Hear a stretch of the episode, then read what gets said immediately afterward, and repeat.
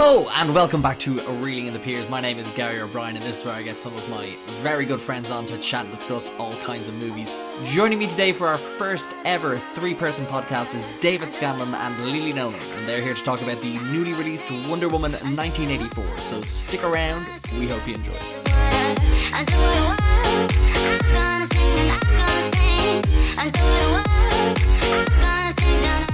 Miss Nolan, Mr. Scanlon, how are we? I'm good, thanks, Gary. You know, I'm happy to be here as the token female to talk about our movies. Yeah, what's the story, Gary? Uh, good to be here. Uh, glad we're back in uh, cinemas again after lockdown number two. I have a bit of a fever now for the cinema. Getting in the mood for it. I'm sorry, I thought you were about to say you had a bit of a fever, and I was like, "Oh, we're not going to the cinema with you anymore, David." I'm also very glad, really, that um, you know, you sent us three thousand letters in the form of you know Harry Potter one, like with all the know, like letters from Hogwarts that you were like, you cannot do this podcast without me. You cannot do this. I'm responsible for the um, problems that An Post, the Dublin postal system, are having because I just had to send you so many letters so that you would have yeah. me back. Actually, it was my fans. Let's let's be real. It was my fans sending you so many letters to have me on for this podcast. And, and yeah, just to pull up what David was saying there about being back in cinemas, I, I was thinking about you know us going to this movie and um it just had me thinking of this quote that sticks in my head quite a lot. And uh, if you don't mind, I'm just gonna I'm just gonna read it here. It's from uh, the immortal Paul Rudd and YouTube presenter Sean Evans, and it goes like this: Look at us, hey, look at us, look at us. Who would have thought, eh? Not me. And just, those words just stuck with me, and I was like, oh, look at us. We're talking about a movie that came out recently talking about it. There's three of us on this. We're like we're like three peers on a pot. Am I right? it's a Christmas miracle. Reeling in the Peers, the Christmas special. We actually got to go see a movie in a cinema. Yeah, exactly, exactly. So we're we're we're talking about Wonder Woman 1984, and for those who might be a bit confused. No, it is not the 1984th Wonder Woman movie. It's just Wonder Woman set in the year 1984. And I do, we didn't discuss this beforehand, but who wants to who wants to explain what the, it would spoil? Oh yes, I suppose I should explain the, the structure of how we're going to do this podcast. So we're going to do like a spoiler free kind of plot summary real quick. Then we're just going to give our general thoughts. We'll kind of run down the characters and then we'll just kind of say like, should you watch it? Should you not? And then after that point, we're going talk spoilers. So if you haven't seen the movie before, no worries. We're not going to give any spoilers for the first few minutes, and then after that we will. So who wants to explain what this movie is without giving away all of the juicy details? Lily, no, your hand is up. You go. yeah, I raised my hand. I waited my turn to speak. I'm so good at podcasting. Um, yeah, so this movie, it's set, as you said, in 1984, which, if my historical facts are correct, um, is the year before the Cold War technically starts. So Wonder Woman is it's many years since our last movie was set. Diana's living in Washington D.C. and and um, she's just living her life working in the Smithsonian, um, being a being a scientist and a historian. It seems I think an anthropologist I believe was her job, but it was very vague. Um, she's making she's she's not got a lot of friends. She's missing her friends from the past a little bit. Feeling a little bit lonely.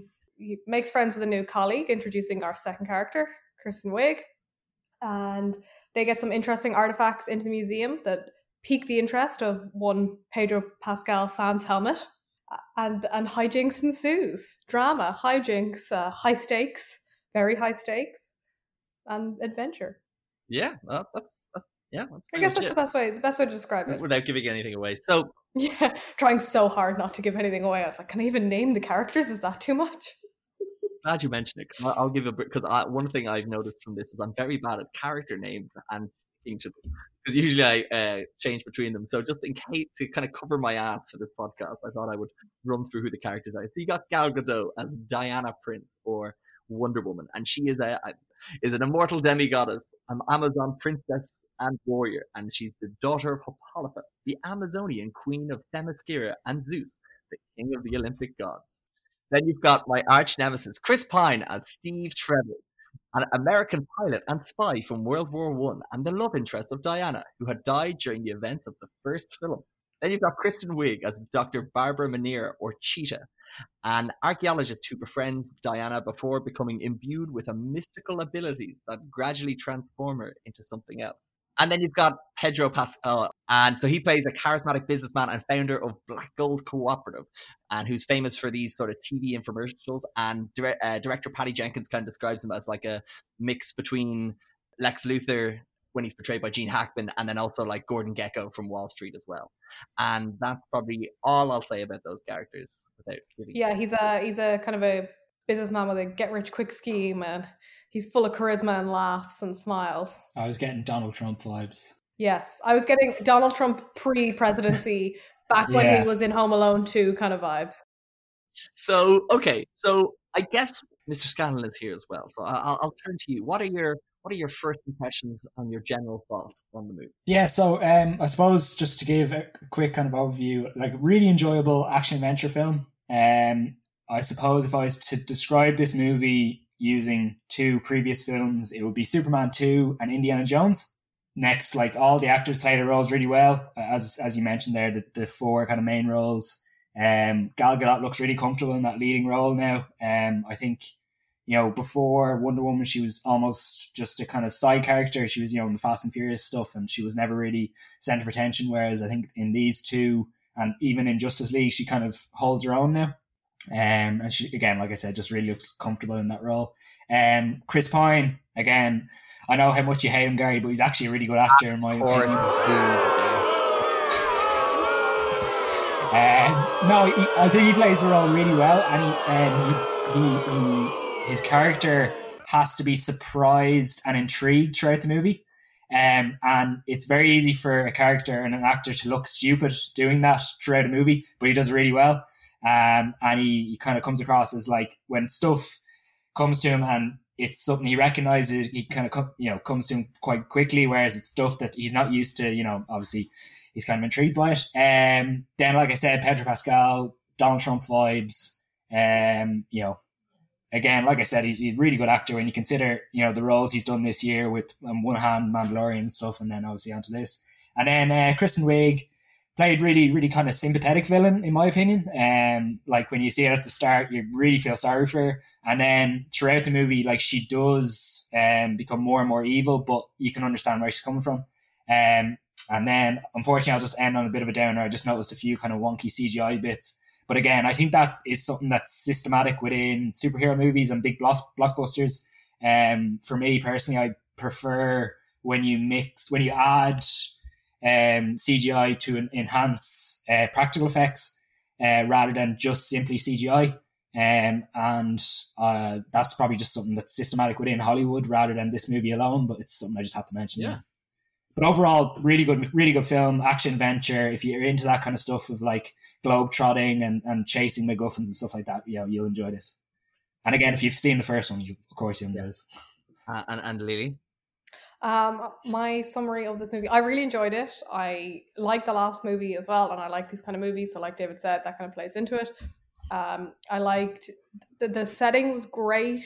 I'm really they went with the 80s. If you if you if anyone remembers the last film, it's set in World War One, I, think. So it's very grey. They're wearing it's set on battlefields, and she stands out as a color. Whereas in this movie, it's it's set in the 80s. It's really colorful. Everything's like bright, colorful, a little bit over the top, and then that's kind of what that that that describes the movie as well. Like it's a sort of a female led superhero movie. I don't want to say it's not campy. It doesn't go that far the other side, but it's like it's very much uh, bright, kind of feel good action adventure. Um, she looked fantastic in in it. The costumes really were incredible. Sorry, when I say she, I mean Gal Gadot, but actually everyone as well, but in particular her. And there were some really nice throwbacks to the original Wonder Woman series as well, which was great. Yeah, like David said, I really liked. I think Chris Pine did a great job. He was comedic.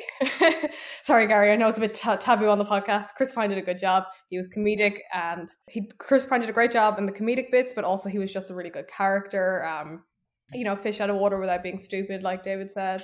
And yeah, um, I mean, I obviously I have a few, I have a few bits, so I don't want to get into them just yet. I'm not don't want to give too many spoilers. There were some bits where you're like, okay, I know they they pulled a lot of stuff from the comics into it. It's kind of like they were trying to set up a little bit of the Wonder Woman world. There's some elements with um, as you saw in the trailer with the plane and stuff like that, and then there's just one or two things that happen where I'm like, oh, oh, you're you're pushing a little bit far into the like, well, isn't that convenient side of a movie as opposed to kind of letting events play out a little bit more realistically. But I really enjoyed it, and I would absolutely recommend anyone go see it. Yeah. Although one thing I will say is like I can't tell if my opinions of this movie are like rose colored glasses tinted because I haven't been to the cinema and I haven't seen a new movie like this in a long time. A lot of indie movies kept getting released on like Netflix and stuff, so we were watching new movies that way. But a blockbuster hasn't been out yet this year, not obviously since coronavirus. So it's just like the whole experience of it was just so novel that obviously I liked the film. Yeah, yeah, and, and I kind of echo your thoughts on it as well. Both your thoughts that I also liked it. I thought the acting was incredible. I think um, a bit of what David was saying about Gal Gadot on the role now is I consider her on the level of Robert Downey Jr. as Iron Man or Chris Evans as Captain America. In that, like, she's lucky that she's the first kind of on like uh, blockbuster person to portray the role. But I honestly couldn't imagine anyone anyone else doing it. I, I think she just she is that character, and also when it comes to the arc of that character, just in terms of the DCU, I think, and I don't know, maybe because I've just watched it, but I think it's more compelling and stronger than anything we've seen from Superman or Batman or Aquaman, just like from only 2 Mhm. movies. And I think, although it might not be on the level, in my opinion, of the Dark Knight, it's very much the Dark Knight of the Wonder Woman series. I think in that it, it elevates the character. It doesn't have to try and set it all up. It's just you're allowed play with it. It's it's the Iron Man. It's the Iron Man too of Wonder Woman. You've got the character not not in Oh, not in like no. the goodness of movies, but it's the, fine. Never mind. Cut that. I'm just saying it's the second. It's like the second of any movie, Yeah. which means you don't have to set up a character. You're able Yeah. to just explore them. yeah, so it always elevates them a little bit. Yeah, and I think, but I think that could be a, like a, a bit of a, a pitfall sometimes when you look at I don't know um the likes of your Thor Ragnarok or like they like you know sometimes like when you th- hear that a movie's having a sequel, you sometimes think they try and you know Do you mean Thor: The Dark World? Sorry meant to say Thor: Dark World and I don't know like other things like that where they try and hype it up, but then it ends up not kind of losing the the magic of it. But I don't think this did, and I think. The villains are particularly compelling. I think Pedro Pascal is great. Uh, I thought Kristen Wiig was pretty good. I will say without too much spoilers that about a halfway through it i kind of didn't really enjoy the character too much i thought it came across as a very cartoony kind of antagonist but i i kind of have thoughts on that i'll get into later on i thought bringing chris I, I thought bringing him back without knowing how they did it or why he's back because like i mentioned up top he does die in the first one. When they were bringing him back i just i thought it was very much like oh we need to get I don't know Chris Pine into this movie just to kind of elevate, like to be like to be like for like the male views to be like, hey, you know, we still got guys in this movie, and but I think the way they bring him back and the impact on bringing him back and how that comes back into the plot, I think is very well done, and I think that really worked for me as well. I think the score is phenomenal and i don't know again like what lily said about maybe i haven't been in a cinema for a while but it was loud it was powerful i really enjoyed it it was by the wonderful wonderful man that is hans zimmer uh, i also thought the action was lacking and whatever action we did the cgi was a bit janky Yes. but i think the uh, pure like the emotion in this movie nearly makes up for what it misses out for in the action and what i will say as well it's a it's tonally quite different to the first one. It's very much a, a, a I wouldn't call it a 180, but it's it's very much like I don't know. It's different, but I didn't mind it. But it's a good movie. I and that would be But you know, just on sorry, Gary, I don't mean to interrupt you, but it was just it's like everything. It's not just that they changed the plot; they kind of changed enough stuff about it that it didn't feel like they were just like, yeah, we've just written a completely different story. They're like, we've given you a new time and a new setting and a new version of the character, so everything kind of makes sense Yeah. that your Yeah. direction is different. I think a lot of sorry, a lot of um, kudos has to be given to Patty Jenkins as well. Like direction was really, really, really good. As you were saying, Lily, the, the color palette in this movie is really nice. Like it really kind of sets the tone of, of the era. And story wise, like I was going through it in my head, and I don't think there's any point in this, any kind of scenes in this movie that are what you would say kind of uh, unnecessary. Like uh, there's been plenty of DCU movies where there's been stuff and it's it's kind of like these mystery boxes and stuff, and they're kind of building up for different movies. Whereas this almost felt like everything there needed to be there and was necessary for the, the entire plot. And I don't think there was any kind of extra fat in this movie that you know wasn't really necessary. Which again, I, I just have to give kudos to, to Patty Jenkins, written written and directing this movie like really really well. And when you consider it's a two and a half hour movie mm, Yeah, as well, like like I didn't. It's two and a half hours, and I did not feel the time go by at all. I felt it moved quite quickly. It it honestly surprised me. I didn't think I would be able to sit through it all and like not notice the time go by. But this again, maybe it's because you haven't been in a movie in a while, but I thought it was it did that very very well. Like there's no scenes where you're just like, why is this happening? There were bits that were, and I was confused, but only because I was like, I don't. I suppose it makes sense, you know, as Pedro Pascal's going through his ultimate plot, and I'm just I'm getting confused, but that's because I don't understand his. There's like little elements, not to give too much away, but of the like kind of the magic that they're all using, I guess, that I it took me a while to grasp. I think they could have maybe been a little bit more upfront with that. Yeah. But by the end of the movie I had, so that I kind of didn't really care. Yeah, okay. I think I think we we we, we begin to transition over to the spoiler uh, section. Mm-hmm. So um we'll, we'll we'll sign off on the spoiler free section with the David Scanlon measurements of movies, which is should you watch it and should you not. And uh, as it is his uh, rating system, I'll, I'll throw it over to David first. Okay, so I think the important question here is: um, Have you seen the first one? Have you seen the other DC movies? Uh, have you seen other superhero movies? If um, if the the answers to all those questions are yes, and if you enjoy those movies, then of course you're going to enjoy this. Um, even if you haven't, if you're not like an avid superhero movie fan, I still think like this is a good one to kind of introduce yourself. I, I would reckon that watching the first one is, is kind of necessary because there's characters that come from those and you, it is a kind of understanding that you know who certain characters are. Um, but no, absolutely, I definitely recommend you know people go and watch this again with the caveat that they have seen previous movies and they understand who these characters are. Um, sorry, the, the other thing is just that the fact that this lays in between uh, the first Wonder Woman movie and then obviously Batman vs Superman and Justice League and stuff, that they're not obviously necessary, which is good. Um, so really, you know, you're going into this as, as a pure sequel rather than any kind of, you know, season five, episode nine, which, you know, you would get in maybe a, like a Doctor Strange or an Avengers movie or something like that, where you're, you're trying to catch up with every, almost every character in the universe. So this is kind of, again, like, like I said, a little bit more kind of streamlined. You're only getting, you know, m- mainly four characters and that's it. And it's, it's a very simple, well, not a simple plot, but simpler than most superhero movies. So uh, yeah, absolutely. If if I was to give it in one word, I would say go see it. That's more than one word, but yeah, yeah. go one word. Go yeah. people, they need your money. uh, yeah, I would also on on this um, polarizing David Scanlon David Scanlon scale. I would also say go see it. I think go see it, like David said, if you like those kind of movies, but also just generally, it, it, doesn't um I you know maybe it's because it's female led. I think it might also just generally be the character of Wonder Woman and the way she's always been written. It doesn't sort of lend into that like um, very like high testosterone side of superhero movies. Uh, I would say it would almost appeal like quite widely to families and stuff like that as well. I don't think it was it was like rated 12s or something. I can't remember. It's not like you know uh, something horribly or X rated. It's also it works as a good family film.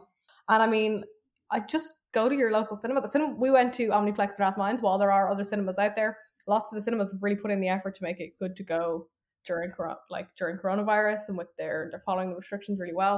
It was just really enjoyable to do something normal. So I tell everyone to go even if you don't like movies like this based on that. yeah, and I, and I'd be the same. I'd like I would suggest go see it. Obviously, only if you feel safe to do so. But I, we can only speak for the one cinema we went to, and I like they do a very good job of like social distancing and sanitizing and stuff like that. But um, yeah, I think definitely go see it. Like David said, it, you don't have even like. I looked this up. This is the ninth DCEU movie, and I yeah, I I couldn't believe. It. I was like, it's been nine, but I don't think you even you probably could have seen even if you didn't see the first one. It's very much like uh, you get the you get the rough gist of it. It's obviously not the same, yeah. but I think you could st- stick this on and watch it and enjoy it. So I guess this the point uh, where I get to see the fun listener drop off and tell people that if they don't want to hear any spoilers, leave now or forever hold your peace. And we're going to talk spoilers. And for that, I'm going to ask Mr. Scanlon to try to do his best in telling us what happens in this movie with no spoil with load of spoilers.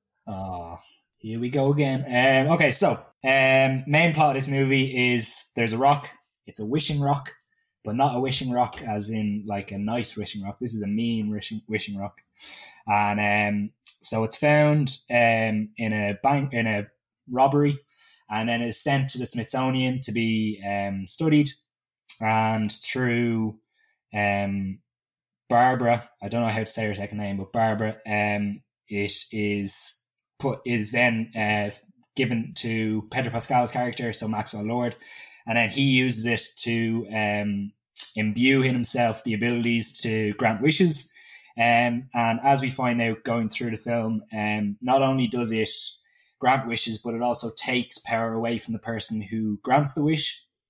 Um, and so from that, um, he gains power, gain, gains notoriety, um, gains wealth, and suddenly finds himself within the White House and um, on broadcast to the rest of the world, where he is gaining power from everyone's wishes.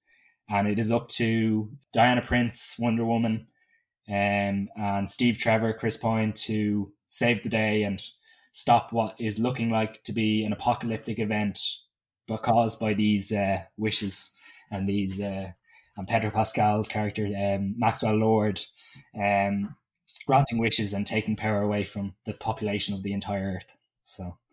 Is that what is that a good? Yeah, like that's. I suppose I haven't really mentioned your one Barbara, but like she's kind of just almost a side character in this. She's kind of, yeah. So what I think we might do is I might run through the character. We'll run through the characters again, and we can kind of talk about yeah. that. So, um, okay, so I guess we'll start. We'll, we'll start with. I think we'll start with Steve Trevor. Chris Pine. So what happens is she wishes that um, Chris Pine is back, and that wish is granted, but it obviously comes with the cost of that she begins to lose her powers. And what it's weird how he comes back is that he is then in the body of another dude who just to his friends and family goes missing for a couple of days. And that's never discussed and brought up. It is? Oh Lily, it is so do you remember it, it kind of is i don't understand if this magic wishing rock is so magic why can't steve just come back yeah. i wouldn't have needed that much more of an explanation but he does have to be in that man's body but you know when they're in the apartment they make this like bit where they're talking about how all his pictures are of himself so he obviously doesn't have close family and friends very minor reference i feel like work. something I, I feel like something got cut. Does that make sense? Yeah. Like I feel like something about that man got cut at the start when they decided they wouldn't introduce him. Yeah, I, yeah, I don't know, but like I and I think okay, yeah, so that's how he comes back. And what I enjoyed about this version was that Steve Trevor is now the fish out of water, whereas in the first one it's very much Diana's like, "What's this?" and "What's that?" and and and you were mentioning earlier about David about how it's very much that she it's not it's not like done too kind of goofy, and I think that's kind of it was really interesting because I, I you it's shown a bit in the trailer where he's like, "What's this?" and it's a bin, and I thought it was going to be like 50 minutes of him just being like, "Oh, what's all this technology?" But what I really enjoyed was the element was it was more from wonder and awe rather than from like confusion. And it was just him being like, like it is a silly scene where he's on an escalator and he's like, "What's this?" But when you consider that like he's just looking at it from a technological like achievement for society, and it's all this really interesting things where he's just kind of going around. He's looking at planes, looking at spaceships, and he's just he's just he can't believe what the world has become. And I think that's where this movie's emotion comes into play, where he gave up all of that for Diana to be able to save the world. And I just thought that was just such a, a such a powerful moment that like the movie plays into like he's finally enjoying seeing what the world is like and what somewhat his victories from his past life were able to achieve and then he gave it all up which is yeah i think what helps with that is that he, he has an understanding that he's in the world it's just the future it's not the like traditional fish out of water where like a medieval man lands in the present and he just can't grasp it. Steve was a pilot. He had good technical knowledge of things. And Diana's like, yeah, it's been X many years. And he's like, cool. So things are going to be different. And then he just gets to be excited about how things are different. Well, that's it. Like, I mean, tr- like as he's going throughout, say, like DC, he's, he's obviously being amazed by things. But I think what what changes is when he gets into the plane. That's when he he's in you know his actual you know environment and everything starts to kick into gear. And you know this is this is what he's used to and I think that's where the balance comes. Like in everyday life is is strange to him, but then once he gets into the plane, he just gets into pilot mode, and you know everything seems normal again. He knows exactly what to do. So again, I again I, I said at the start. It, it, it is a good balance, and it's very simple. It's very easy to go really goofy and go like, oh, this is everything's crazy. What the hell, whatever. But you know, he he seemed to play play it off really well. Yeah, and I, I guess I, I kind of if I, I did have one critique not critique, but one like I don't know, like I think I maybe would have liked to seen some of it played for laughs a bit more because she's going around with a dude that like she thinks looks like Steve Trevor but isn't Steve Trevor, and I just wanted someone to be like Rick, Rick who Rick who like, who's this, and then for him to have to try and be like um like that I would have I don't know maybe I, I'm asking a bit too much of this two hour and thirty minute movie and Um, and then there is Barbara Minerva as Cheetah, and I really liked her at the start. I thought she was really good. She did a great kind of like awkward performance, and then you kind of really understood the character. And then it was the scene where you know where she goes to the yeah uh the kind of what's it the gurus um The, the Mayans, that yeah. that to me I, I just lost the character completely. And i understand it's kind of very much like she was given this wish and what was taken away from her was her like warmth and compassion and stuff. But i understand like i got all that but i just i just it was too cartoony. It was so like I don't know. I just imagined like um like I don't know. It was kind of like um it was like William Dafoe in Spider Man One, where it was just like he's crazy because he is, in the sense that she was becoming evil because we needed an evil character in this. Yeah, something there should have been like more of just full context for our listeners. So, as David said, there's the wishing stone, and when you make a wish, it takes something from you. Like it, it's it's essentially the monkey's paw. If anyone knows that story, while I take great issue with that because the monkey's paw is a story from the 1920s, and this is a movie based on the Greek gods. But um, we'll just we'll talk about that later. But yeah, so from her it takes her humanity, and I think it should have been like I, I it was gradual until, you, as you said, Gary, you got to that point. They could have played off more about how Diana was like, okay, we're gonna actually have to do something about it, and then at that point she's like, well, no, hang on, you can't take this from me. We have to find another way, and that's why she starts like allying herself a little bit more with um Pedro Pascal's character. What's his name again? Maxwell Jesus. Lord. Maxwell Lord. Maxwell Lord, that's it.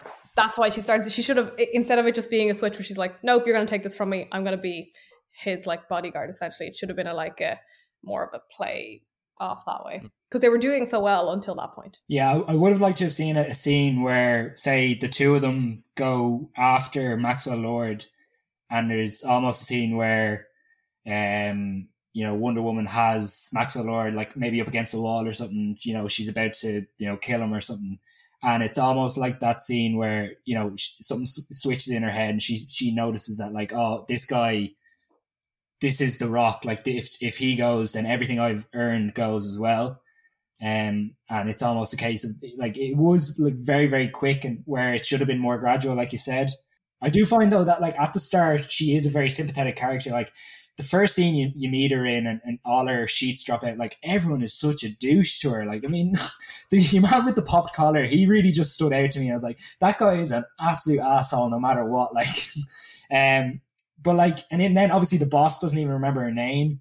Like it's something like that like obviously you know diana kind of you know is attracted to her because you know she's a warm character um and you know diana seems quite lonely in that world.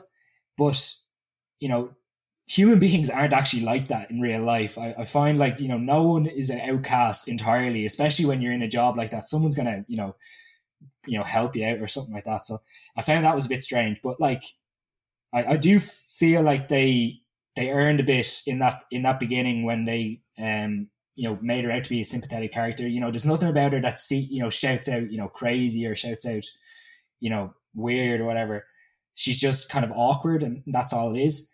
And i can understand that when she gains the abilities or whatever she gains confidence and stuff it, i'm sure it is very difficult to give that up like when it is such a quick transition. But i would have liked to have seen it just more gradually like you said maybe a scene or two where she's kind of conflicted and um What it is Yeah. is that Diana's literally like, "Yeah, Barbara, you're right," because Diana would have to give up Steve if they get rid of him. So she's like, "Yes, I completely agree with you. We're not going to kill him." Yeah. She's like, "I won't let you kill him." You're like, "No, you guys are still on the same Yeah. side. You should be fighting yet." And then it should be later on after Diana's like, "Right, that's it. I'm going to have to give up Steve because the whole world's in danger." It would make more sense if Barbara turned on her then. Yeah, exactly. That's that's just what I'm talking about is that gradual change rather than just like straight away conflict. It should have been just a couple more scenes. That's all. But again, like it's two two and a half hours. Like where they're going to fit that in, you know, to fit into the runtime is very very difficult. and that's and that's what I was thinking about in that I feel like if she was in a previous movie Mm. and we just saw that character the the the turn would be so much more emotional because you'd be like why is Bar like you'd really feel it you'd be like what are you doing like we know you as this so I feel uh, and you could have just got straight to it but I understand it's it's not something we don't really know when there's going to be another Wonder Woman movie and also when it's going to be set so it's kind of hard to kind of hold off on that character because I think it, a lot of it made sense in my opinion it was like I understood why she'd wish for it. I understand the turn. I just didn't. It didn't come through as kind of um, as effectively as maybe it could have. And I think as much as I I think she probably could have been cut from it. I honestly think you could have you could have removed that arc from it. It probably would have been a bit bare and there wouldn't be too much of a kind of I don't know how you could do it, but I feel like if if push come to shove and you needed to like cut something from it, you probably could cut that. Um, but I think, and I'll, I'll maybe talk about this at the end, where it's like I thought it was really interesting. There was no big physical fight, uh, as it were, as, at the end of the movie. There's no big brawl like there was. It's funny because like Wonder Woman the first one it was all kind of like um kind of action scenes and then a big fight that felt unnecessary. Whereas at this it was very much like the action fight is there but the fight at the end is really one of words. And it's it, it's quite weird when that like that's how the movie ends. It's very much like a verbal fight instead of a physical fight. And the physical fight feels a bit unnecessary as well. But they were like, oh no, we need to, I don't know, sell action figures and have a fight in this. So that's why maybe it was like, why is she in it so much? And then there's the whole scene where she turns into a cheetah, which is not really explained. Yeah. I understand it. I understand it in the sense that she makes a wish to be like this.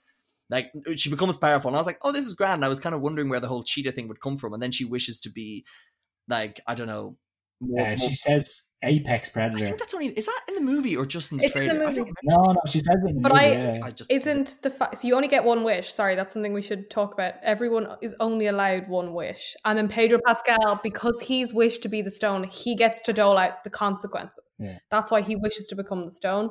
But his consequences from that initial wish is that it's draining his life force. He's like, doesn't matter.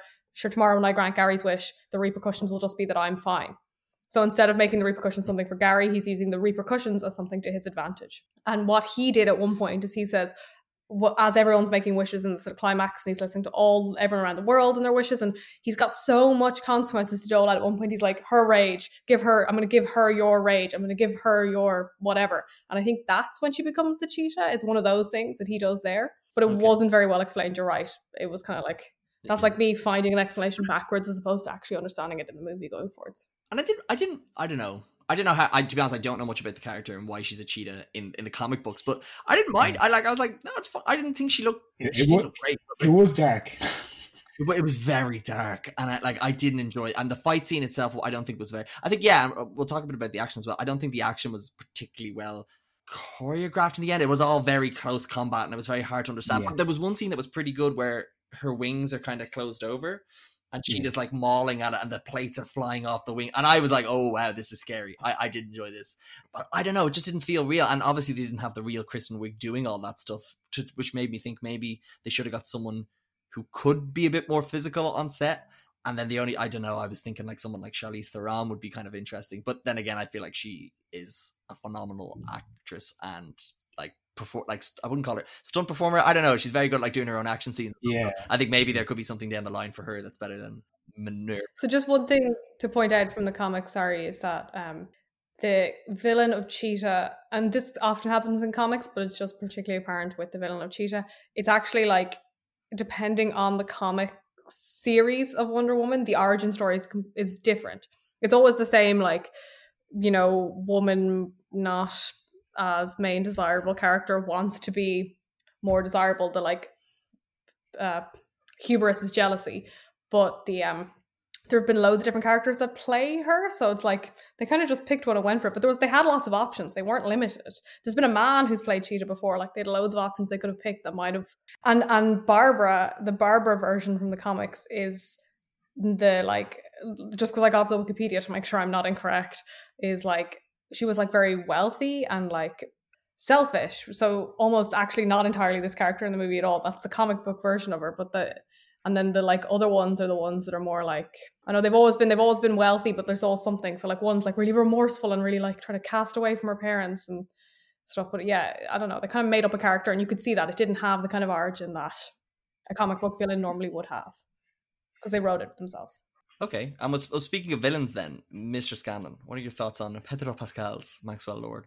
Yeah, like I said, Donald Trump vibes. Um, so yeah, he he, you know, at the at the start, he's just this kind of slimy businessman, TV ads and stuff like that, and um, as we find out going through the movie, he literally he's got no liquid. He's he's absolutely broke. Can I just cut in just very quickly just to say yeah. his introduction scene in the Smithsonian was on. I yeah. love. Uh, he uh, he sold me from that moment where he does yeah. the bit where he has this like TV catchphrase, and it's like, Yeah. "Who are you?" And he goes, "I'll do the catchphrase," and it's just so like He's so likable. it's very, He's so it's so likable. like oh, I just like I'm sold. I I think he's got like, and only because I watched the Mandalorian episode, the season finale that day, to see the range this man had. Oh, Yeah. Anyway, sorry, David, go away. No, you know, yeah, he does kind of come across as very charismatic, um, well able to hold himself in, in a you know in a crowd or whatever.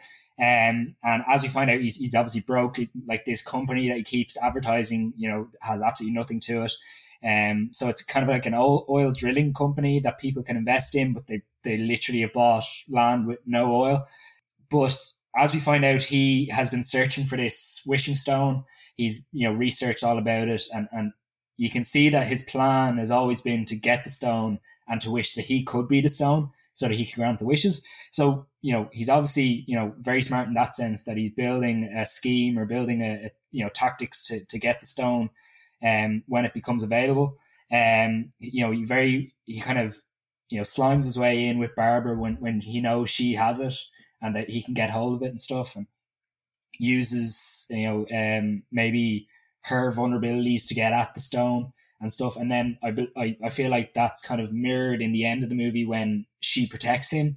You know, she, she he uses her vulnerabilities to, you know, use her to, to protect him then.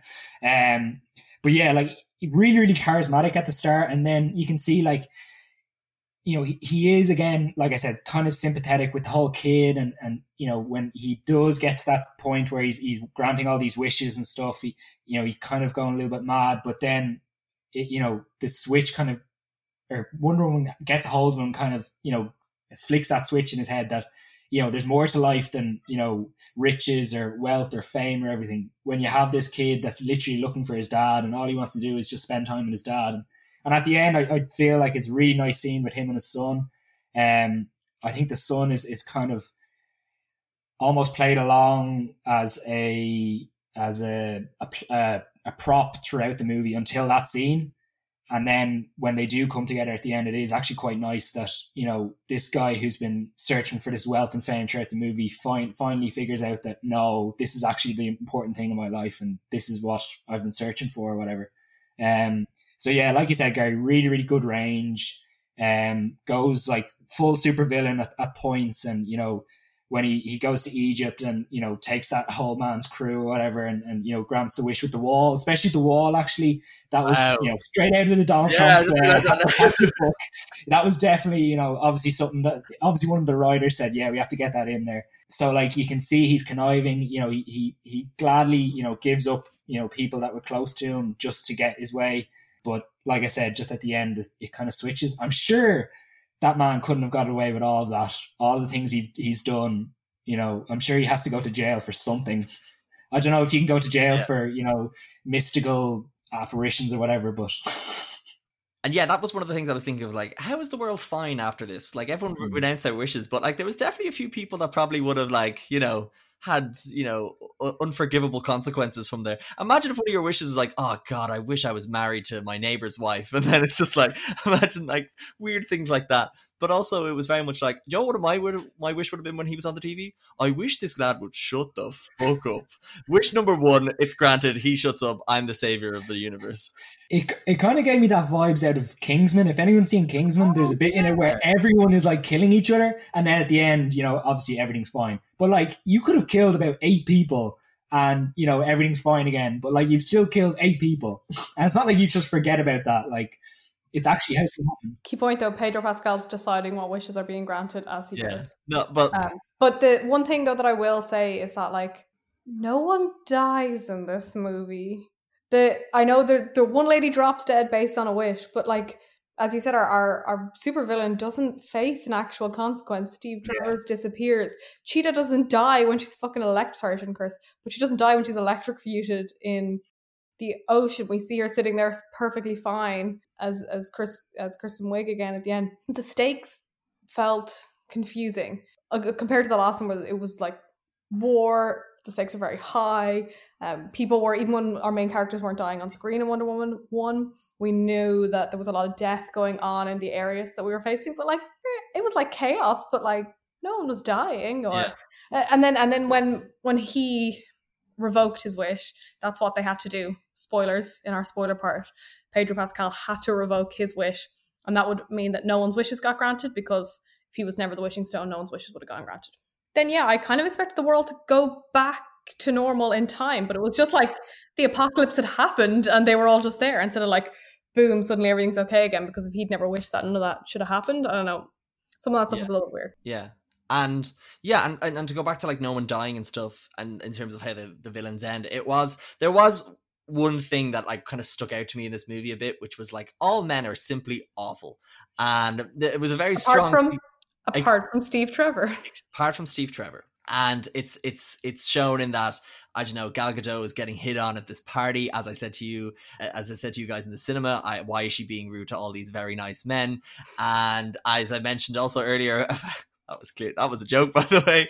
Uh, and it was, um, yeah, all these men are awful. There's like a drunk guy harassing Kristen Wiig on her walk home from work. There's all these like horrible men in this movie, and like you say, you've got Steve Trevor.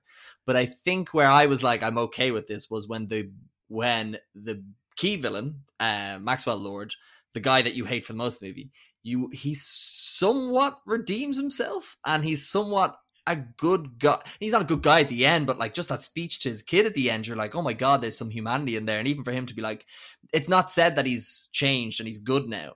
But what he said, like the stuff where he said to his kid, where he's like, "I'm not, I'm not going to tell you I'm the best person ever, but I'm just going to try to be the best." Or it was something along those lines. Where I was like, "Ah, okay." Like this, where I was like, "Okay, they're doing, they're doing like not all men are the worst people ever," and I and I appreciated that as a man. They, they can be Yeah. redeemed. They can needed be- something for the men in this movie. Well, They I mean, it was the eighties. Like it was the eighties. She's a very Oh, like yeah, in the you know in general wonder woman always represents a very strong independent female character wonder woman in the 80s is a must be is like a i'm trying to think of the right word for it but like a, an anomaly in how sort of strong and how much she can stand up for herself and how mm. many i mean we read about it now in the news every day how what many terrible things happen to women all the time the stats in 2020 for terrible things happening to women are pretty high i'd say in the 80s it was even worse so like it's probably a semi-accurate depiction because she's just this and that's the point of being an Amazonian as well. She's like meant to be more beautiful, more everything than everyone in the room. So all the men are drawn to her and she's just like, don't give a shit. And I liked that. As much as it might have pissed off all the men, I enjoyed it. didn't piss me off. I just, I just really just wanted to rile people up. Okay, so let's talk about Wonder Woman herself, and I, I guess we'll we'll start with Lily Lone. Lily, what are your thoughts on first name Wonder? First name Wonder, second name Woman. Those costumes, like, oh my god. I know I talked about it at the start, but the 80s style, it was so good. Um, she looked unbelievable in all of them. The Wonder Woman costume was great. The gold costume, also great. I really like that. And the like, like you said, how they used it in the battle and then she shrugged it off. It was really cool. Um, yeah, it's nice to see a more, she's definitely more comfortable in herself in this role, Wonder Woman. The the character, like, she's very competent, comfortable in her powers and her abilities, much stronger. She's not like in the first movie, if the listeners remember, she's very much like, why are people like this? She's got a really good understanding of humanity in this, and she's got so much faith in it, and that kind of is what the whole movie lives and dies on is her faith in humanity. Um, so it was good. It was nice seeing her really come into her own, Wonder Woman come into her own as a person and kind of move forward a little bit. It's clear they make it very clear at the start that she's very much stuck in like her friends from the past and her life in the past and not really moving forward in that way. And this is like a good um I guess it's a good bridge because you know while you don't have to have seen Justice League, if you have, if you've seen or Batman versus Superman, in those movies, like one Wonder Woman's Diana Prince ego is very confident, very calm, and breezes into things, and you kind of see her bridge the gap a little bit more in this movie um, as Diana Prince, as opposed to like she's firmly established as being confident at Wonder Woman at the start of this movie, and then you see her kind of develop as Diana Prince into how she's going to actually live in this world long term. But oh my god, some of the like the powers were just like too much. The Okay. invisible plane magic. We need to talk about it. We need to talk about it. Yeah, I loved how much this movie uh, sort of doubled down on this is a Wonder Woman movie and kind of added to her skill set and you know really showed off the things like the lasso and and the, and the tiara thing like. I, I enjoyed all that. One power in particular I want to talk at length about, but I'll save it. But yeah, we'll talk about the invisible plane. That was absolute bullshit, and I hate it. Bullshit. Yeah, didn't like it. You got up out of your seat. Did you get up out of your seat at that point? No, that was when Chris Pine came on screen. it couldn't. It was too, as you said, it's it's very cartoonish. I mean, I in the moment I was like, absolutely not, and I've left it and kind of just let it be an enjoyable part of the movie because it's it's very much in the like comic canon that she has this invisible plane and they have to set it up somehow. I'll give it to them. But I was just like, what the magic orbs in her hands? Just no. No. Uh, yeah, it was fine. Uh, I had to be had to be done somehow. They're going to throw it in some at some point. I think this is probably the time to do it. Like you're not going to do it in a Justice League movie or anything like that. Um, I suppose the scene with the fireworks pretty cool visually. I suppose it was a nice thing to do, but uh, yeah, kind of token gesture towards the comics. But yeah, no, like I, it was fine for me. Like I think it, it would be weird if it popped up in a Justice League movie now and, and stuff like that. So I think this is the time to do it in her own kind of movie. Yeah, like no, I think yeah, I think um, it just yeah, it's cartoony. I didn't like it, but I think and just to speak briefly like where I thought this movie was very cartoony was things like the invisible plane, things like the very quick costume change where she's in her archaeology kind of outfit for Egypt, and then all of a sudden the camera cuts away and goes back, and she's wearing like the metal bust, and I'm like, were you in that the whole time? that you would have had to been in that when you went to the Smithsonian with Steve. Then you were on the plane, unless you stopped off somewhere, picked it up, put it on. Like there, there's just some things like that where it kind of took me out of the movie to have to try and logic it to myself. To like I was I was fine with it. I was like, okay, cool. I don't care. It speeds it up. I don't want to have to see her, you know, change in the back. Like for her to be like, let me get changed in the like in the like in the back seat or something like that. I just much rather the the, the action just starts straight away. So I enjoyed that. There was actually a scene where you know where she's like defeated in the White House and she's kind of slumped up against the wall, and I could just see the metal buzz digging into Gal Gadot. It just looks like a painful thing to have to wear. I can't like ow. So like the the gold suit looked like looked fantastic. It also like probably was way more comfortable to wear on set, even though those wings were CGI as fuck. And I don't really understand how they work. Does she control them with her mind? It doesn't make sense in my opinion, but that's fine. Also, her makeup is in perfect condition at the end when she's talking to uh, Maxwell Lord while he's in the middle of the blue thing, and I can see like I don't know. Clearly, you can have. What's the thing where the line goes all the way across your eye? Like, what's that? Her yeah, her like winged eyeliner that she had on her like flicks. Yeah, how'd you get it? Because like the gold suit, yeah. but um, it was like it was like flawless, and it was Oh, only because it took me out because like you were underwater. I said they're like something. Hey, well, listen, waterproof makeup that's not moving. And then even things like the lasso, I like that. That was it. There's kind of always two depictions of Wonder Woman in the comics. There's sword and shield, and then there's kind of like the you know um, sort of violence is the last resort. And I felt like Wonder Woman one was very much uh, sword and shield, and this was very much like you know don't uh, violence is the last resort kind of thing like that. And I felt the lasso was great, although it was very much like you know when you kind of using measuring tape and it goes all the way out and it just back in. I feel like that was her lasso. It always just seemed to be perfectly like, you know, it was ne- like, and that was one of the things where I was like, like the quick costume change. I was like, I'm okay with this. It's fine. But okay, the power I loved and I think was one of the the moments in the movie where I it was probably my was when she learns to fly, and I don't know if that people are upset with that scene. I just loved it. I think it's better than any training montage scene in Man of Steel when he learns to fly. I just I was I and I'm so on board with her flying. I just it makes it makes everything so much easier. Um, but I just thought it was such a it's like the best one of the best moments I think in a superhero movie for like a character becoming like the comic book version. Um, and I really and the music, the score was great last thing I'll mention, which is that uh, the score was fantastic, other than it missed out on the electric guitar that was in Batman and Superman, and it kind of hurt me deeply. David, thoughts? Uh, I'd like to just clarify: she she can't fly; she can only fall with style. It was, it was, yeah, okay, but still, fly, it was, well, she put the two arms in front of her. I'll call that flying. Yeah, look, okay, so um, with Wonder Woman, I have a few things. Okay, so the at the start in, in Themyscira, those uh, women that she's competing against are getting absolutely laughed at. they're getting beaten by a child. So yeah, they're, they're the whole. I suppose that kind of sets out the whole moral of the story, uh, which is good. But those women, Jesus, getting absolutely laughed at. Um, She's um, a demigod. Like, yeah, I suppose. Yeah, I suppose. Um, the mall scene, I really like the mall scene. Again, it kind of shows her day to day stuff, like she's saving people and she's you know you know fighting crime on a day to day basis the interactions with her and the kids. She seems to have this thing with kids that she gets along with kids quite well. And same thing in Egypt. She saved the kids and, and saves a couple of kids in the mall and stuff. Um, some of the most ridiculous uh, robbers in that mall scene as well. Just funny kind of.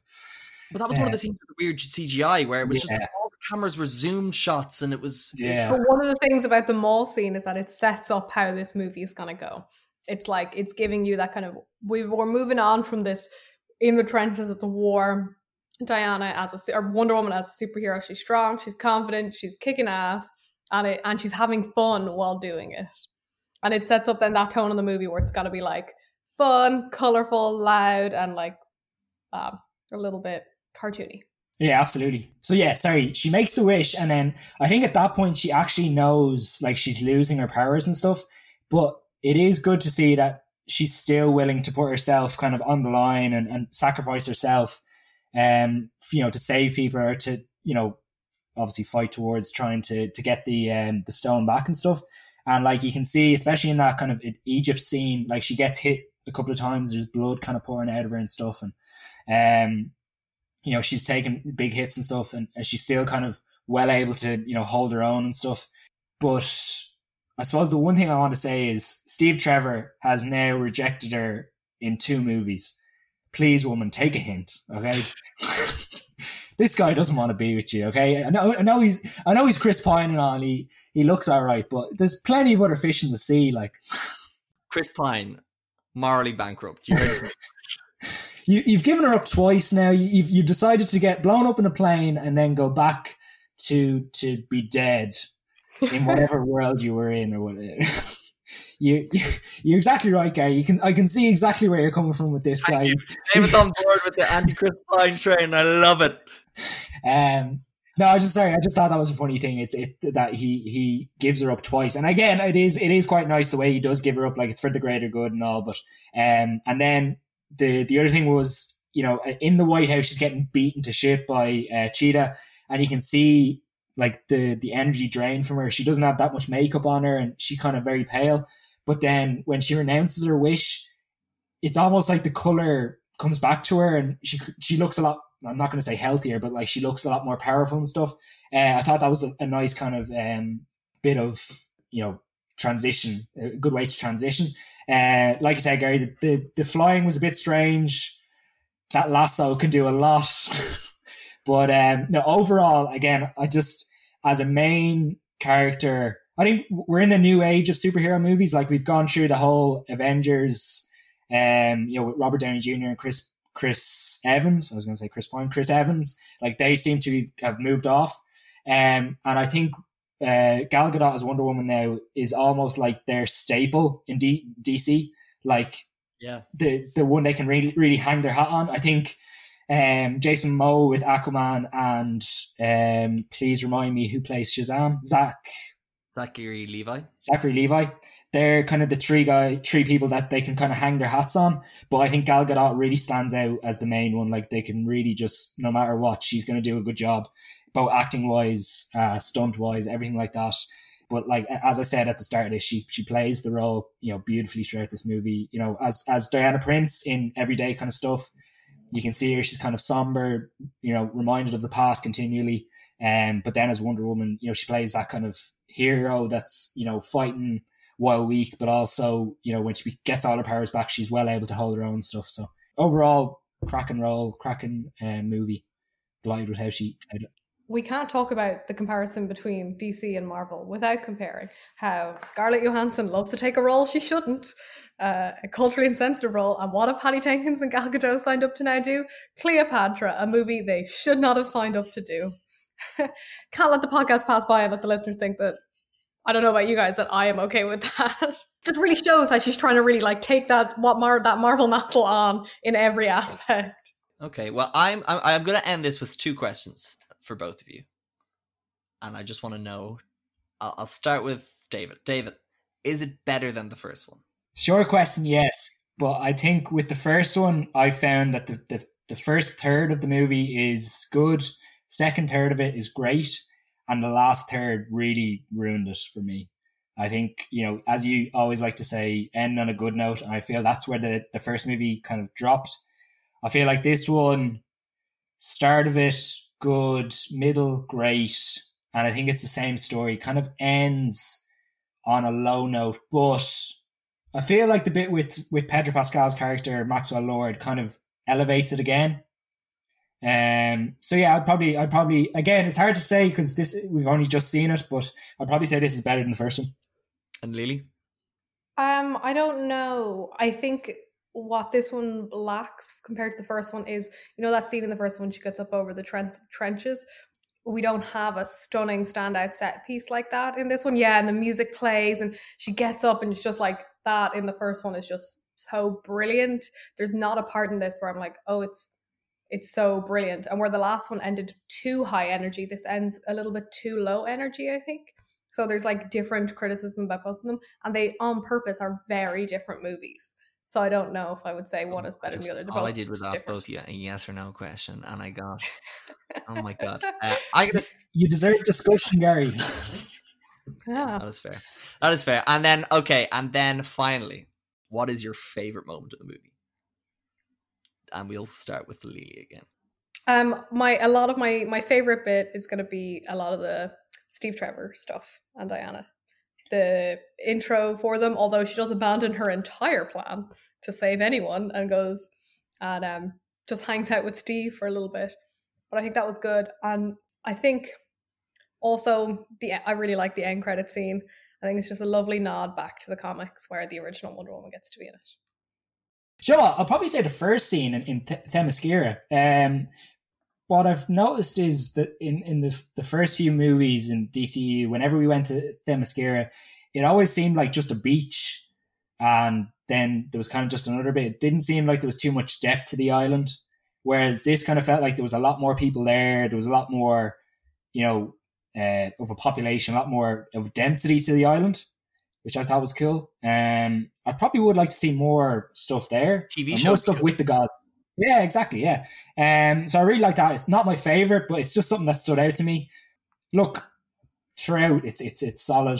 I'm not going to point out one scene in particular, but it's it's just solid throughout. Again, like I, lo- I love, like you said, Lily, the the interaction between the two main characters, Steve and and uh, Diana, is really really nice. Like the bit where they're they're chaining clothes and stuff, that's pretty cool. And then obviously when she's showing them around, that's just it's kind of it's fun. It's not necessarily funny. It's just fun, kind of seeing them. I changed my mind. I changed my mind entirely.